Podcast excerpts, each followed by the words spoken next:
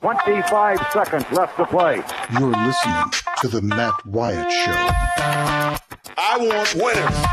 This crowd is alive. Play to win the game. Wyatt from the shotgun, two backs alongside. Knock him out, John. Wyatt gets the ball. It won't be long. Wyatt back to throw. Wyatt looks, fires toward the end zone. Passes, caught for touchdown by Matthew Butler. Speak to. They are who we thought they were. And we let them off the hook. I get out of hand, just just tell me I'm a jerk and shut up. Let's go scatter the west, right, tight. That's left. 372 Y stick C spot. The Matt Wyatt Show. He's Radio Wyatt. Well, how am I going to go to college? I'll just play football.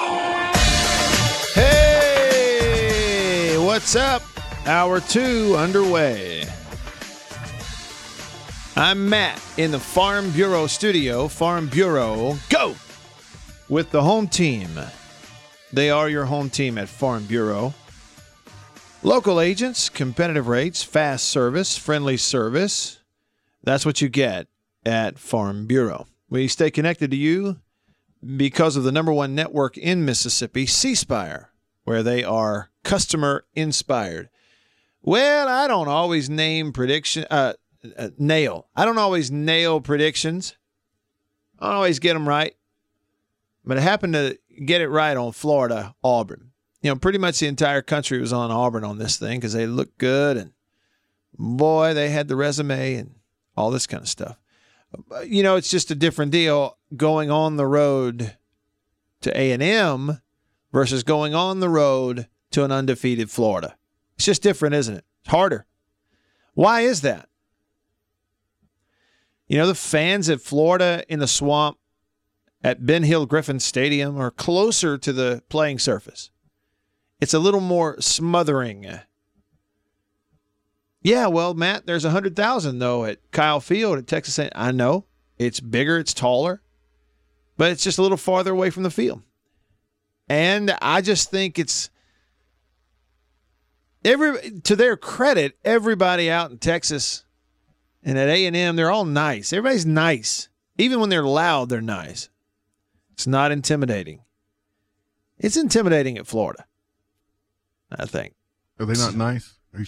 I don't think they're as nice. I don't How think about Death Valley?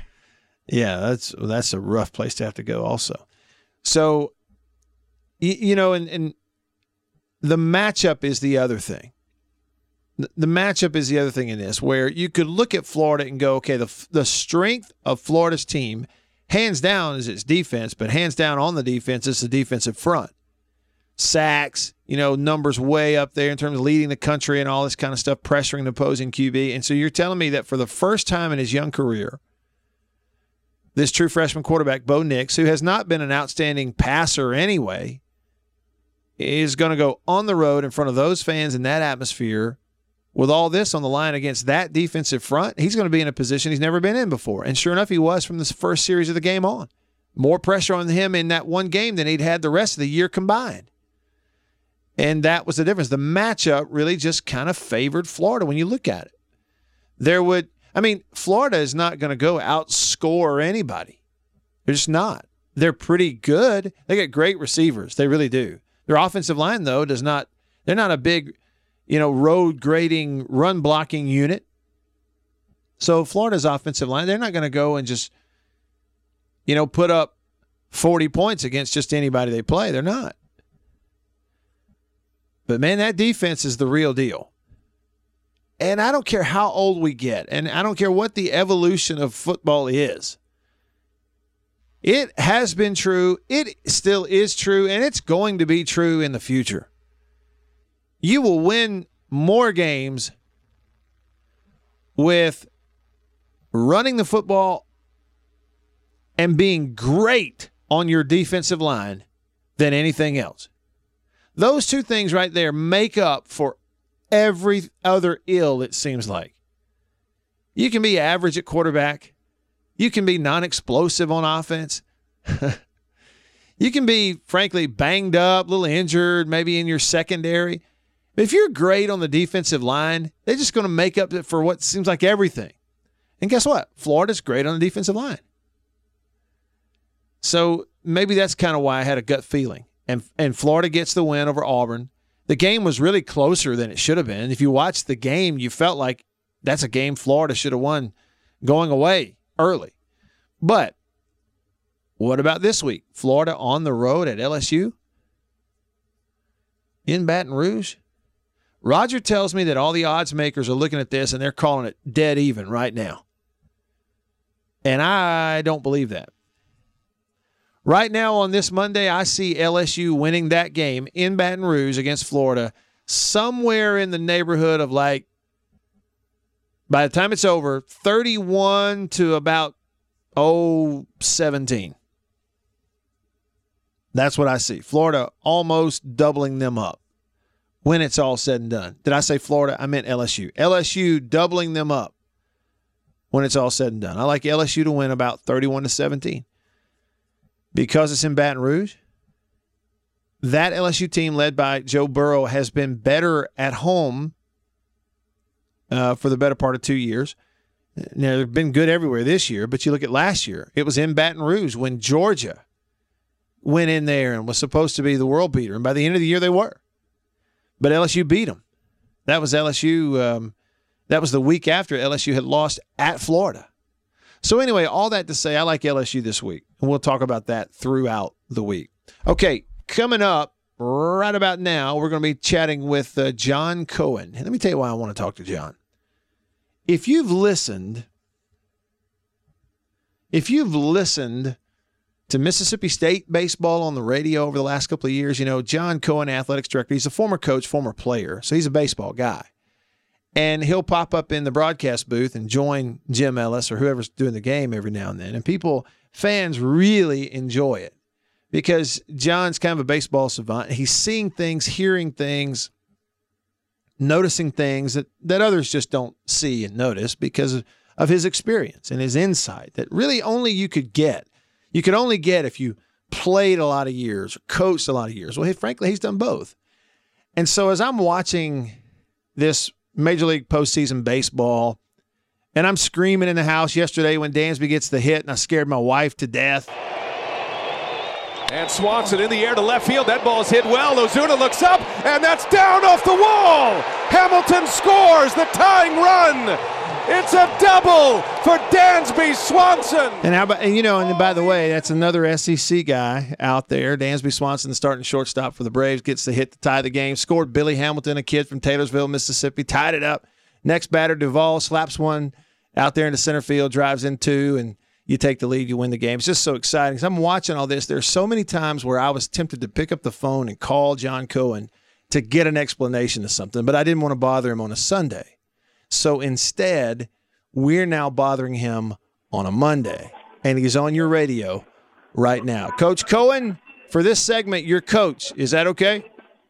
No, we're good with that. No problem, Matt. All right. So uh, lots of baseball, and and I do want to just before we go anywhere else, um, a guy you coached, recruited, know very well, Dakota Hudson on the mound for the Cardinals today. And you know what you got to approach like it might be the last one of the year, an incredible pressure situation for Dakota. What do you look for? Well, you know, I mean, he's he's going to be pitching at home in front of some of the best fans in all of professional baseball. I, I grew up a Cardinal fan, Matt, and now I just kind of cheer for our kids no matter where they are. But um, there's something about that town and and pitching in front of your home crowd. It can go either way. Know, you can get too amped up and and not be able to locate the baseball um, or you can use that energy and and really uh, you know pitch well. And he he is just man, he has pitched so well down the stretch. Really really proud of Dakota Hudson. The um, that cut fastball. There might be people listening, John, who. Uh, you know they're fans and they say I've always heard this term somebody throws a cut fastball but what does that really mean For, how would you explain to them what that is well if you're a good pitcher Matt, everything is a fastball.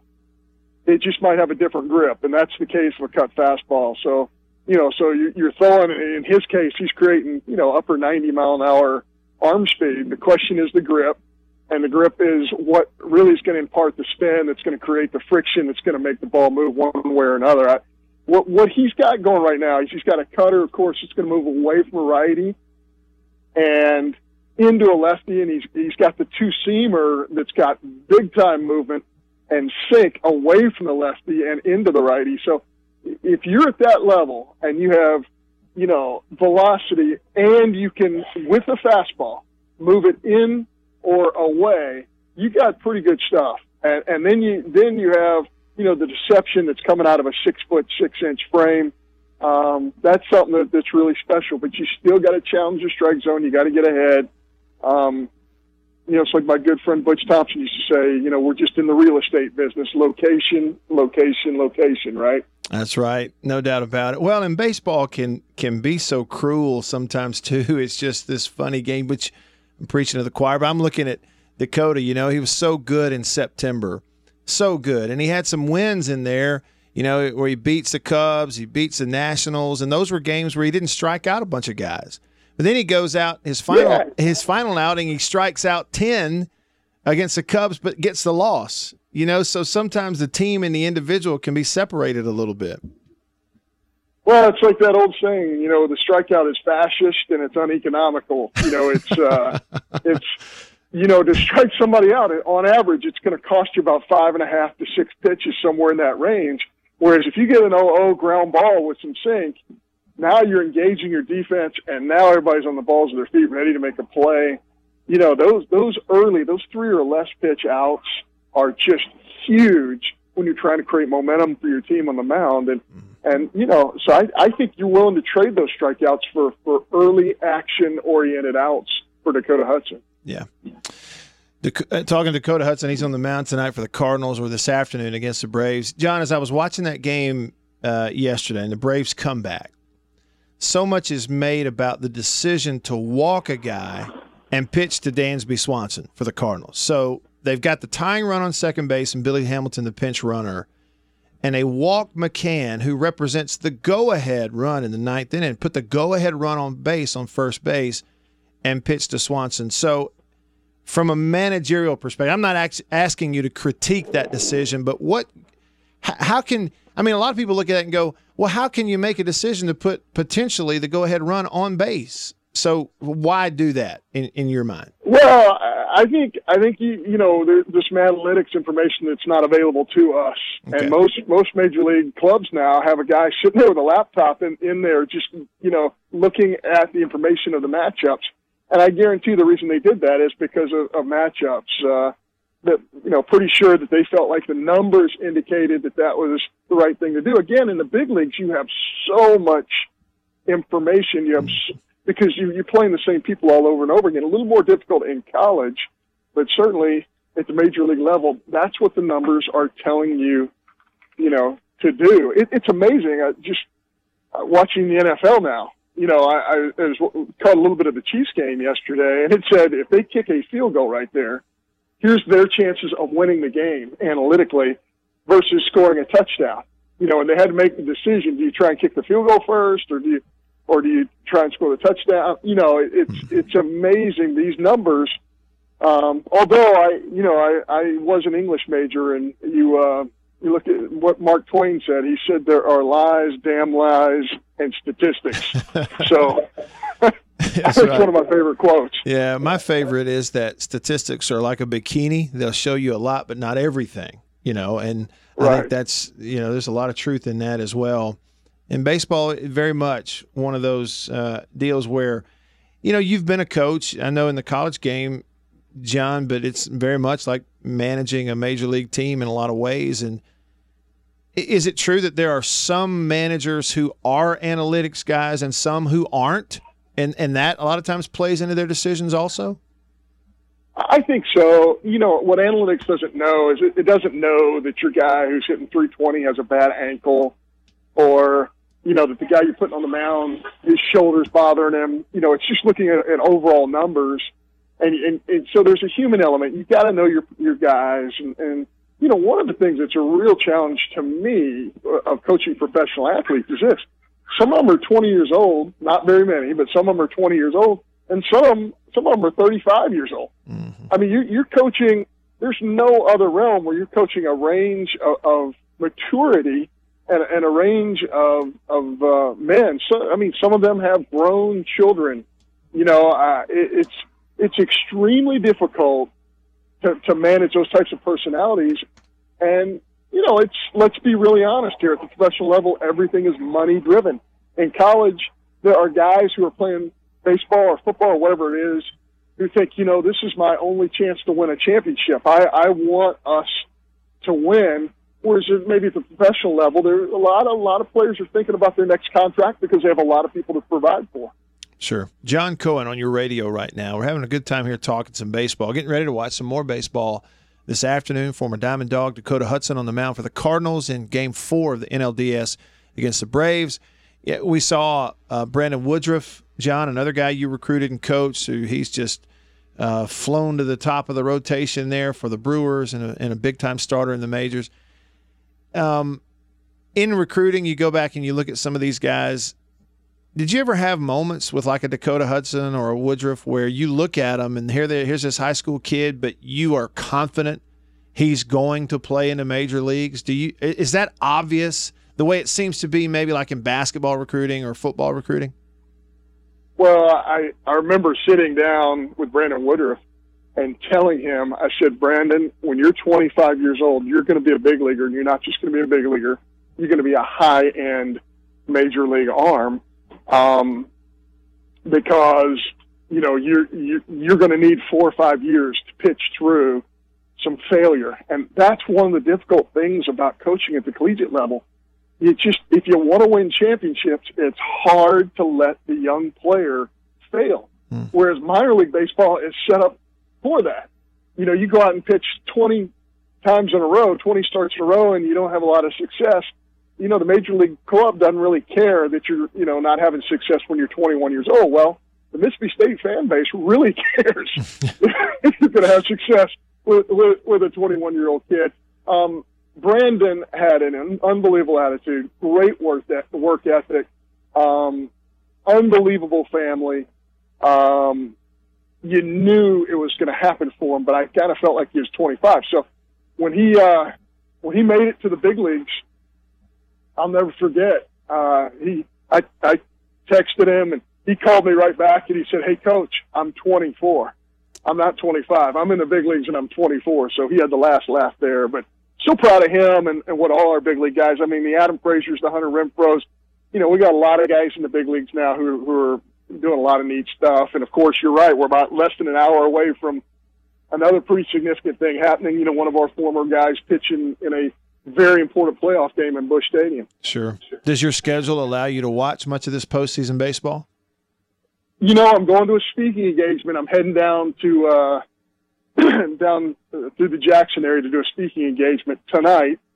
And uh, so I will watch on the phone while Nell drives me. There you go. a boy. Well, you know you're you're big time when you can talk someone who is more important than you into driving you around. You know you're you know you're doing a good job, John. yeah, well, I think it's just because she doesn't she doesn't like my driving, so Yeah. she's the one who has to drive. She, yeah. didn't, she didn't trust you. I see. That's it. And she must really love you then. Well, all right. Well, look, safe travels um, to the folks who get to see you. You know, um, I'm sure they're looking forward to it. And thanks for a little time here today talking some baseball, John. It's always fun. Absolutely. Thank you, Matt. Thank you. That's John Cohen. He's a former baseball player, baseball coach at Mississippi State, as you know, and uh, now as the athletics director. Yeah, that was probably a personal thing. I, again, I'm watching the game yesterday. Probably the thing that you know made the light bulb go off for me was here you are, ninth inning. Cardinals have gotten this incredible outing from Adam Wainwright. He'd held the Braves to no runs through seven and two thirds, and, and then hands the ball off to the uh, Cardinals bullpen.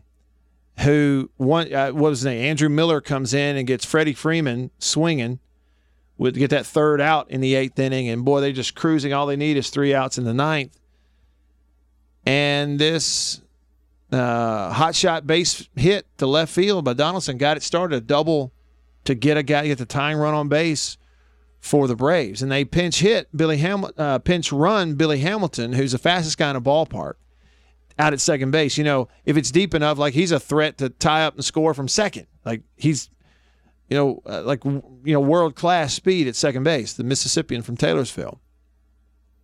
And so up comes Markakis to bat with no outs and the tying run on second base, and I'm thinking, okay, the speedy Billy Hamilton, you're going to bunt him to third base, right?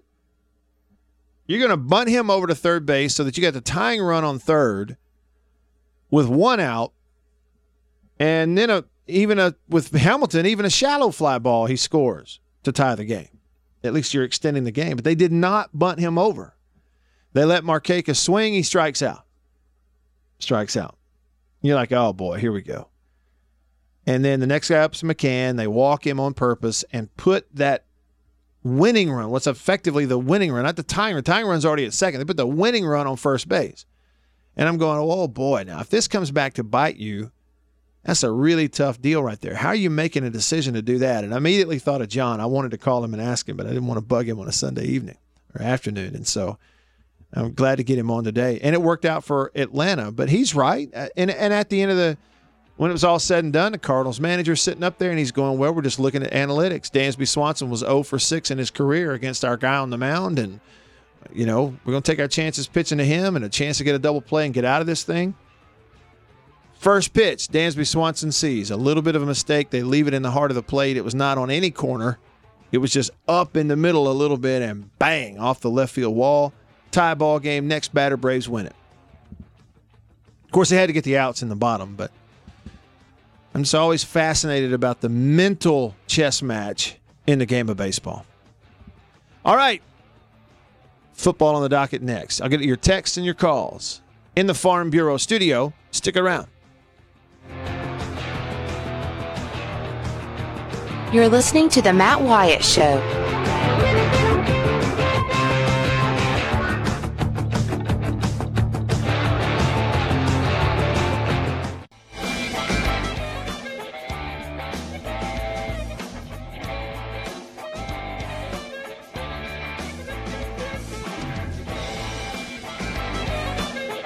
A little birdie is giving me confirmation that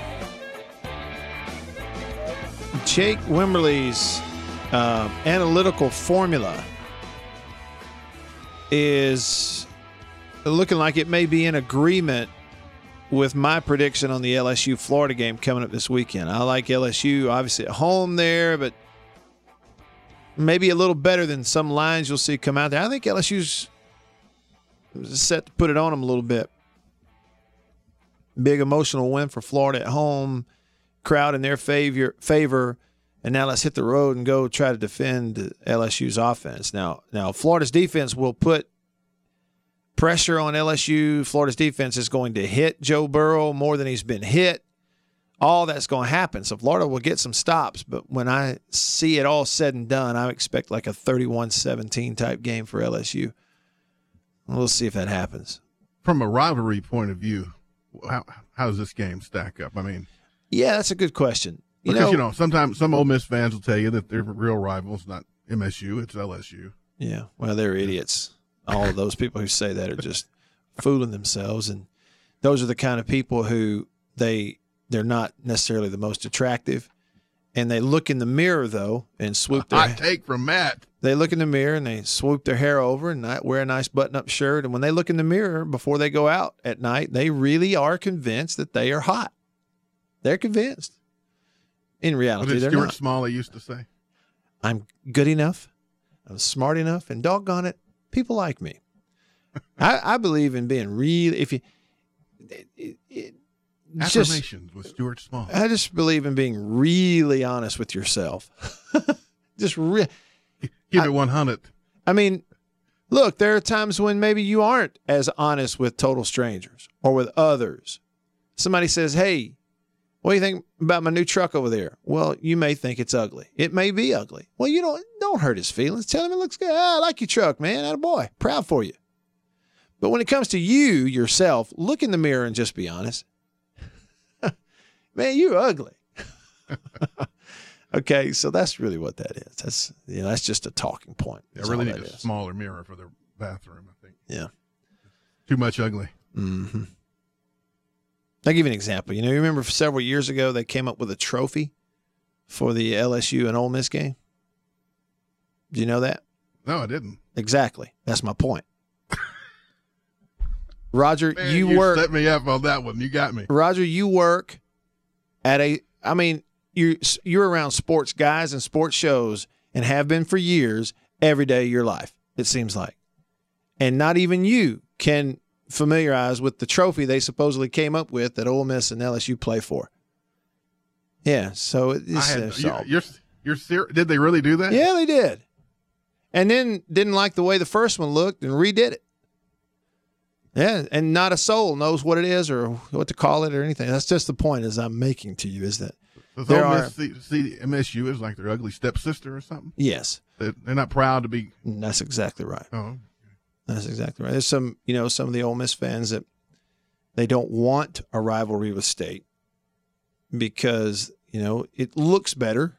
You know, perception is better if they could be seen as the uh, fight and scratch and claw and hated rival of LSU because LSU is big, bad, and powerful. And they've got recent national championships and yeah. a big bask national. in their reflected. Glow. That's ex- bask in their reflective glow.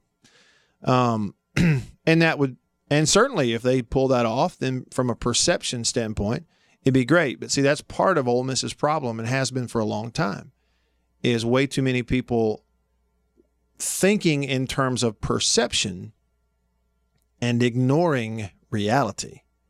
Now, I, I could see where you could see that as an aspirational thing. No that you're trying- doubt.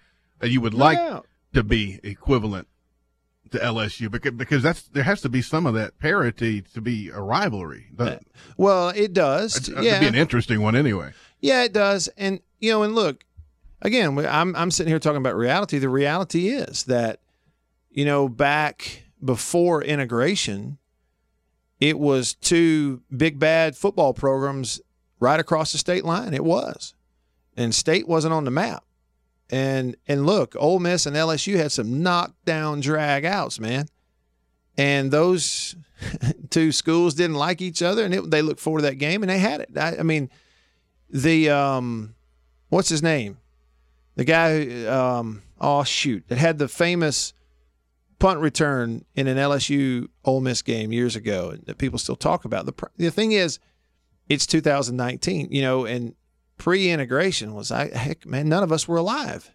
Okay, so yeah, Billy Cannon. Thank you so much on the text line. I couldn't remember Billy Cannon. Fast.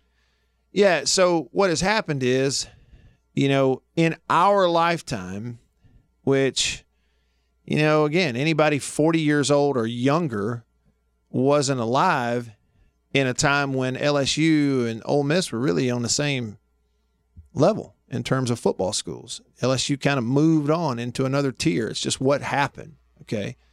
And um, so if you look at it, you know, from a recent standpoint, it would be good if Ole Miss could just tear away and become LSU's rival year in and year out, but they can't and haven't and won't. And what to double down on that too, for those people who really kind of want to look at it that way, is the other thing that history has done. Not only has it moved LSU away from Ole Miss, but in a lot of ways, it has moved Mississippi State past Ole Miss. Now, Ole Miss still has an advantage. I think they have, you know, in terms of dollar signs, every year they equate Ole Miss's program to be worth more actual dollars as it stands right now than say State's is. But um, on the field and everything else, you know, they. So anyway, I guess in term, what I'm saying is in terms of reality, um, it doesn't reflect what some people want you to see it as in terms of perception. And then every individual can make a decision. Do you want to pay attention to perception? Fine, go ahead. That's your life. You can do what you want. Or do you want to look at reality? And I just choose to try my best to look at reality. Right now, though, I'm going to look at the phone line. Davini Equipment phone, John in Jackson. What's up, John? Hey, Matt, how's it going, man? Just right. Listen, I heard you talking about uh, looks and people's looks. Well, one time, a long time ago, you and Richard, when y'all did a radio show together, uh, y'all were doing it at Dickies. I brought my daughter up there to meet y'all, right? Yeah. And she told me, she said, I didn't realize the good looking one was also the smart one. But she's talking about you. So you're talking about me? I don't Yeah, believe. keep Hey, and God. I don't believe you for one second. I think you're just making that up. No, no, no. She told me right when, when we were leaving before we walked the store. You know, I walked out the store. She was fascinated. You know, Ah. that she met y'all. and uh, a- anyway, uh, another thing. I know it's football season, but last at you were talking about fishing, professional fishing, and there's another Mhm. Mississippian who's who's uh, rising up on the, the pro tour. Um, well, I, I wish you would talk about your your attempt at that. You know, and how fishing, and you're talking about fish finders and side finders. Well, I fished that. And just to give you an idea of how advanced fishing has got it, when I drop my boat in the water, my kayak, you're looking at about eighty five hundred bucks with all my, you know, reels and everything. Wow. And fishing is a science. Yeah. You know, it yeah. just really is. And I wish I was better at. But the last thing I'll say is, I just I will never forget. You told me a story about you. I think you were on Pickwick Mm. in February, and it was freezing rain going sideways, and you were like, "What the heck am I doing? Uh huh, John. That's a true And that's when story. you called it quits. I did. Yeah. I was done with it, So John. that's the first- That was actually in Texas. That was at a tournament in Texas, and um, and, and yeah, I'll tell Roger that story in the break, and then let him decide if it's entertaining enough for the air.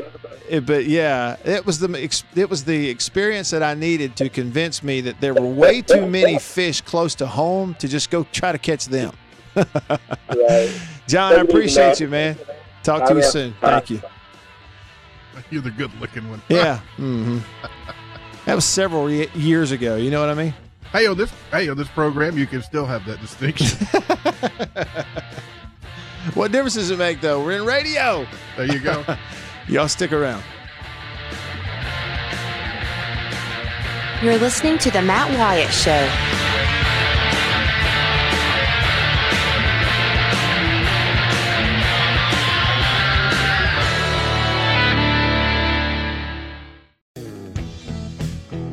Sure did.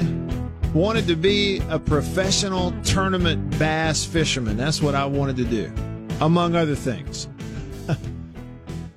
I was I wanted to do an outdoor show on television. Wanted to be a pro fisherman like Bill Dance or Orlando Wilson, something like that.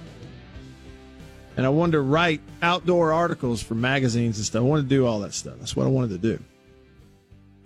And the tournament fishing thing, Roger, we had a February tournament in Texas at Lake Sam Rayburn. I had no money, just enough to like get out there just for two days and get in the tournament. And um, I was catching them. I was confident. It was 60 degrees and sunny during practice. And the night before this tournament began, cold front came through while I was sleeping. Woke up the next morning, had ice and snow on my boat. We're fishing in 28, 29, 30 degree temperatures spitting ice and snow all day long. I'm frozen, frozen. Anybody that knows me, I am cold natured. I get cold easy. I will hang in there and be just fine all day long, and it's 100 degrees. I'm fine. You let it get 40 degrees, and I turn into a big baby. I start complaining and won't go outside. I hate it. it was freezing. I, my hands aren't working right. And I'm telling you, at these big tournaments, Roger, they have someone who doesn't have a boat, but he's a fisherman in the tournament. He's in the back of your boat. They call him a non-boater. And you don't even know them before the tournament. You meet them and they fish back of your boat all day. And if I had known this guy a little better, where I could totally trust him, I would have said, Hey, look, man, you just stay in the boat and fish all you want. Put me out on the bank. I'm building a fire. Come back and get me. and I would have, but didn't know him. I was miserable. And during that experience, and of course, the fishing changed with that kind of weather. And, you know, it just proves that some people are better at it than others. I wasn't good enough to figure it out once the weather changed like that. And so I was miserable. And by the end of the first day, there was a two day tournament. At the end of the first day, I, I looked up in the sky and said, okay, God, I hear you. I hear you. I get it. And this, this right here is for me. I get it. And I'm taking my butt back to North Mississippi. And when I get there, I'm just, I'm going to learn how to catch all the fish right around my house before I come driving all the way back to Texas again for another one of these stupid things. It was a bad bad weekend. I knew exactly where I was when that happened. I I, I just re- realized that because I was Okay, Roger. Yes, I didn't say this on the air, but what y'all, what Roger's talking about, I told him this was the exact same time that you remember the space shuttle exploded and the debris fell into parts of Texas and Louisiana back in about what, what were we talking about here? 2000 and what? Four or just whenever it was? yeah. Um, yeah. Because when hard I to believe left, it's been that long, but yeah. when I left to drive home, Roger, part of my drive took me through, you know, Natchitoches, Louisiana, and in parts of Texas there. I think Nacogdoches, Texas, but you're not too far from Toledo Bend Reservoir. And there were government vehicles and things that they had roped off debris out in the middle of fields off the side of the road and everything. So 2003 is when that was. Yeah. Mm-hmm. Sure was. They were act, they were acting like that stuff was highly dangerous. I don't know what Mm. kind of chemicals it was. I think they just want people to stay away from it. Yeah. The, let me tell you though, Roger, the, the craziest thing about that was what I felt. Because I remember it, it was during the week. I, I want to say it was during one of the days or early morning. It was still dark outside. So it was early, early morning before one of the days that we went out to practice for this tournament, this fishing tournament. And what I, re- the way I remembered, I felt it and heard it, but it was a, a real short, like bird. When I say short, uh, I don't. It, it's not when you think explosion. If it happens over your head, even if it's way up there, what you picture and what you think about is boom, right? This one just like boom, you know. But Yeah. that's not what it was. Like a sonic boom. Yes, it was a prolonged, very loud, thunderous vibration as if a helicopter was hovering over the cabin I was sleeping in. And So if you think about what it would sound like, the and and just the vibration and the ongoing and things shaking on the wall. And so that's actually what I thought it was. You know, at that time, I'm just up eating breakfast, ready to go take the boat to the lake as soon as the sun comes up. That's what I thought it was. I thought that loud, rumbling, prolonged vibration, just things shaking on the wall, pictures shaking on the wall. I thought there must be a helicopter who's really low flying right over us and staying here because it was incredibly foggy out there on Lake Sam Rayburn that morning. It must have been So- really close to, to where you are, or to where you were then the, when Yeah. when it exploded. I mean, I mean, overhead, Yeah. obviously, but And I remember I didn't even really know what was going on until I, I take the boat to the ramp. Can't get in the water for a while. You kind of waiting for the fog to clear. It was so thick, couldn't see anything. And then later, I finally get the boat in the water and I'm on the lake and, and saw another fisherman who mentioned to it, said, Hey, did you feel that explosion this morning? I said, What explosion? And he said, Man, the space shuttle blew up last night over our heads up in, you know, ever how many, you know, miles it was up there. that was Yeah. the Challenger, wasn't it? No, the Challenger was the one in about 1980. Oh, okay. So this was at Columbia then. Right. This was Columbia. Okay. hmm Right. Yeah, just awful. Yeah, I'll never forget that. All right, let's do this here. Yep. Okay, so it was about 2003. Someone nailed it for us there. And Billy Cannon, we had the Billy Cannon reference earlier on the show. excuse me, on the show. And I don't think I realized this, but the same texter says that Billy Cannon was actually from Philadelphia, Mississippi, of all places. I did not know that. I did not know that Billy Cannon was from Mississippi originally. How could I have missed that all that time? I don't know. We were talking about Florida versus LSU. On Twitter, Jason says, I expect to see more of that Emory Jones at quarterback for Florida this Saturday. If he plays like he did in his limited time versus Auburn, we'll never see Trask again. Kyle Trask, the starting quarterback last week for Florida. He said that vaunted Auburn defense had very little for Mullen's offense with a Mullen QB. He ran it right up Auburn's nose. And I remember that. I thought the same thing, Jason. You know, but obviously he, he was high on a couple of throws. You could see, you know, maybe not quite ready to start delivering the ball in the pass game. And so as soon as they could, when, Tr- when Trask came back with the brace on his knee, they put him right back in there. Um, but you can see why they like Jones. You definitely could see it for sure. Um, I just think again, this the way Auburn experienced life on the road in the SEC with the noise and all that. I mean, the same thing now. We're going to turn it around, and it's and this week it's going to be Florida's turn. It's going to be every. You're going to take what Auburn experienced in terms of atmosphere and having to fight through that, and multiply it times two this week for Florida in Baton Rouge. It's going to be crazy. And no, LSU is not dominant on defense. They are not. You don't, in any scenario, blowout or not, you don't give up 30 something points to Vanderbilt unless you're not great on defense. LSU is not great on defense. They will give up some points and Florida will move the football. Some. But what I see is an atmosphere that's going to help Florida. Uh, LSU is going to hands down have the best quarterback on the field. And like last week, a big advantage in that game for Florida was that their receivers were, were these big playmakers that Auburn really didn't have and have a way to get it to them. Well, that's a wash. I mean, there's a whole bunch of NFL receivers on the field this week in Baton Rouge for both teams, for LSU and Florida. So it's one of those where the atmosphere is going to help LSU's defense. They'll play better. And even though Florida, yes, will get pressure on Joe Burrow, they will get stops, they will force some punts, they will hit Joe Burrow some. He's still going to hit here. They're going to get theirs in the neighborhood of 28 to 30, 31 points, something like that. Okay, and you're right. The jerk telling me this on the, uh, and I'm reminded of this on the text line. Two of the touchdowns at Vanderbilt were defensive touchdowns. But still, they gave up yards and points to Vandy, right? Gave up a big 40, 50 yard run, then Vandy punches it in on the goal line, go up seven nothing in the game. They did no such thing against Ole Miss.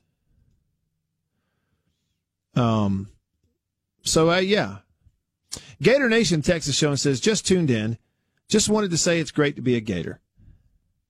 LSU, what we gonna do to you is personal. Gator Nation, Gator Nation. My advice to you is as a Gator this week, don't make anything personal because I think you're going to be sorely disappointed if you do. That's what I would say. This week, Gator Nation, I would say save the trash talk until after the game. It's gotta, if you get the, it's got to feel good to be six and zero, though. Shoot, yeah, it does. Man, enjoy it. Yeah, that may be the. Hey, look, maybe that's the take. You're six and zero, have fun, right? It's like hair. Somebody goes, man, that kid's hair's too long. He needs a haircut, and I'm like, no. If you can grow it, grow it. That's right. It's coming a day when you won't be able to. Hog Jowl on the text line says, Matt, in the 70s, I was the owner editor of an Arkansas fisherman magazine and TV program. Had the opportunity to fish with Bill Dance and Jerry Reed, among others. Also fished several regional tournaments. Never got to spend time with my wife and kids as I always was on the road, and I missed my family too much that I hung it up. Man, no, you're not. You, you are not kidding, Hog Jowl. It looks fun. It's a whole lot more fun to be in the presence of your family. I couldn't throw him back in like you guys do. You'd take him home and eat him, wouldn't Man, you? crazy. I ate a few. I'll just say, I'll just leave it at that. we follow Bill Dance around. Throw it over here, Bill. Put him in my live well. All right. Good show. See y'all tomorrow. See ya. You're listening to The Matt Wyatt Show.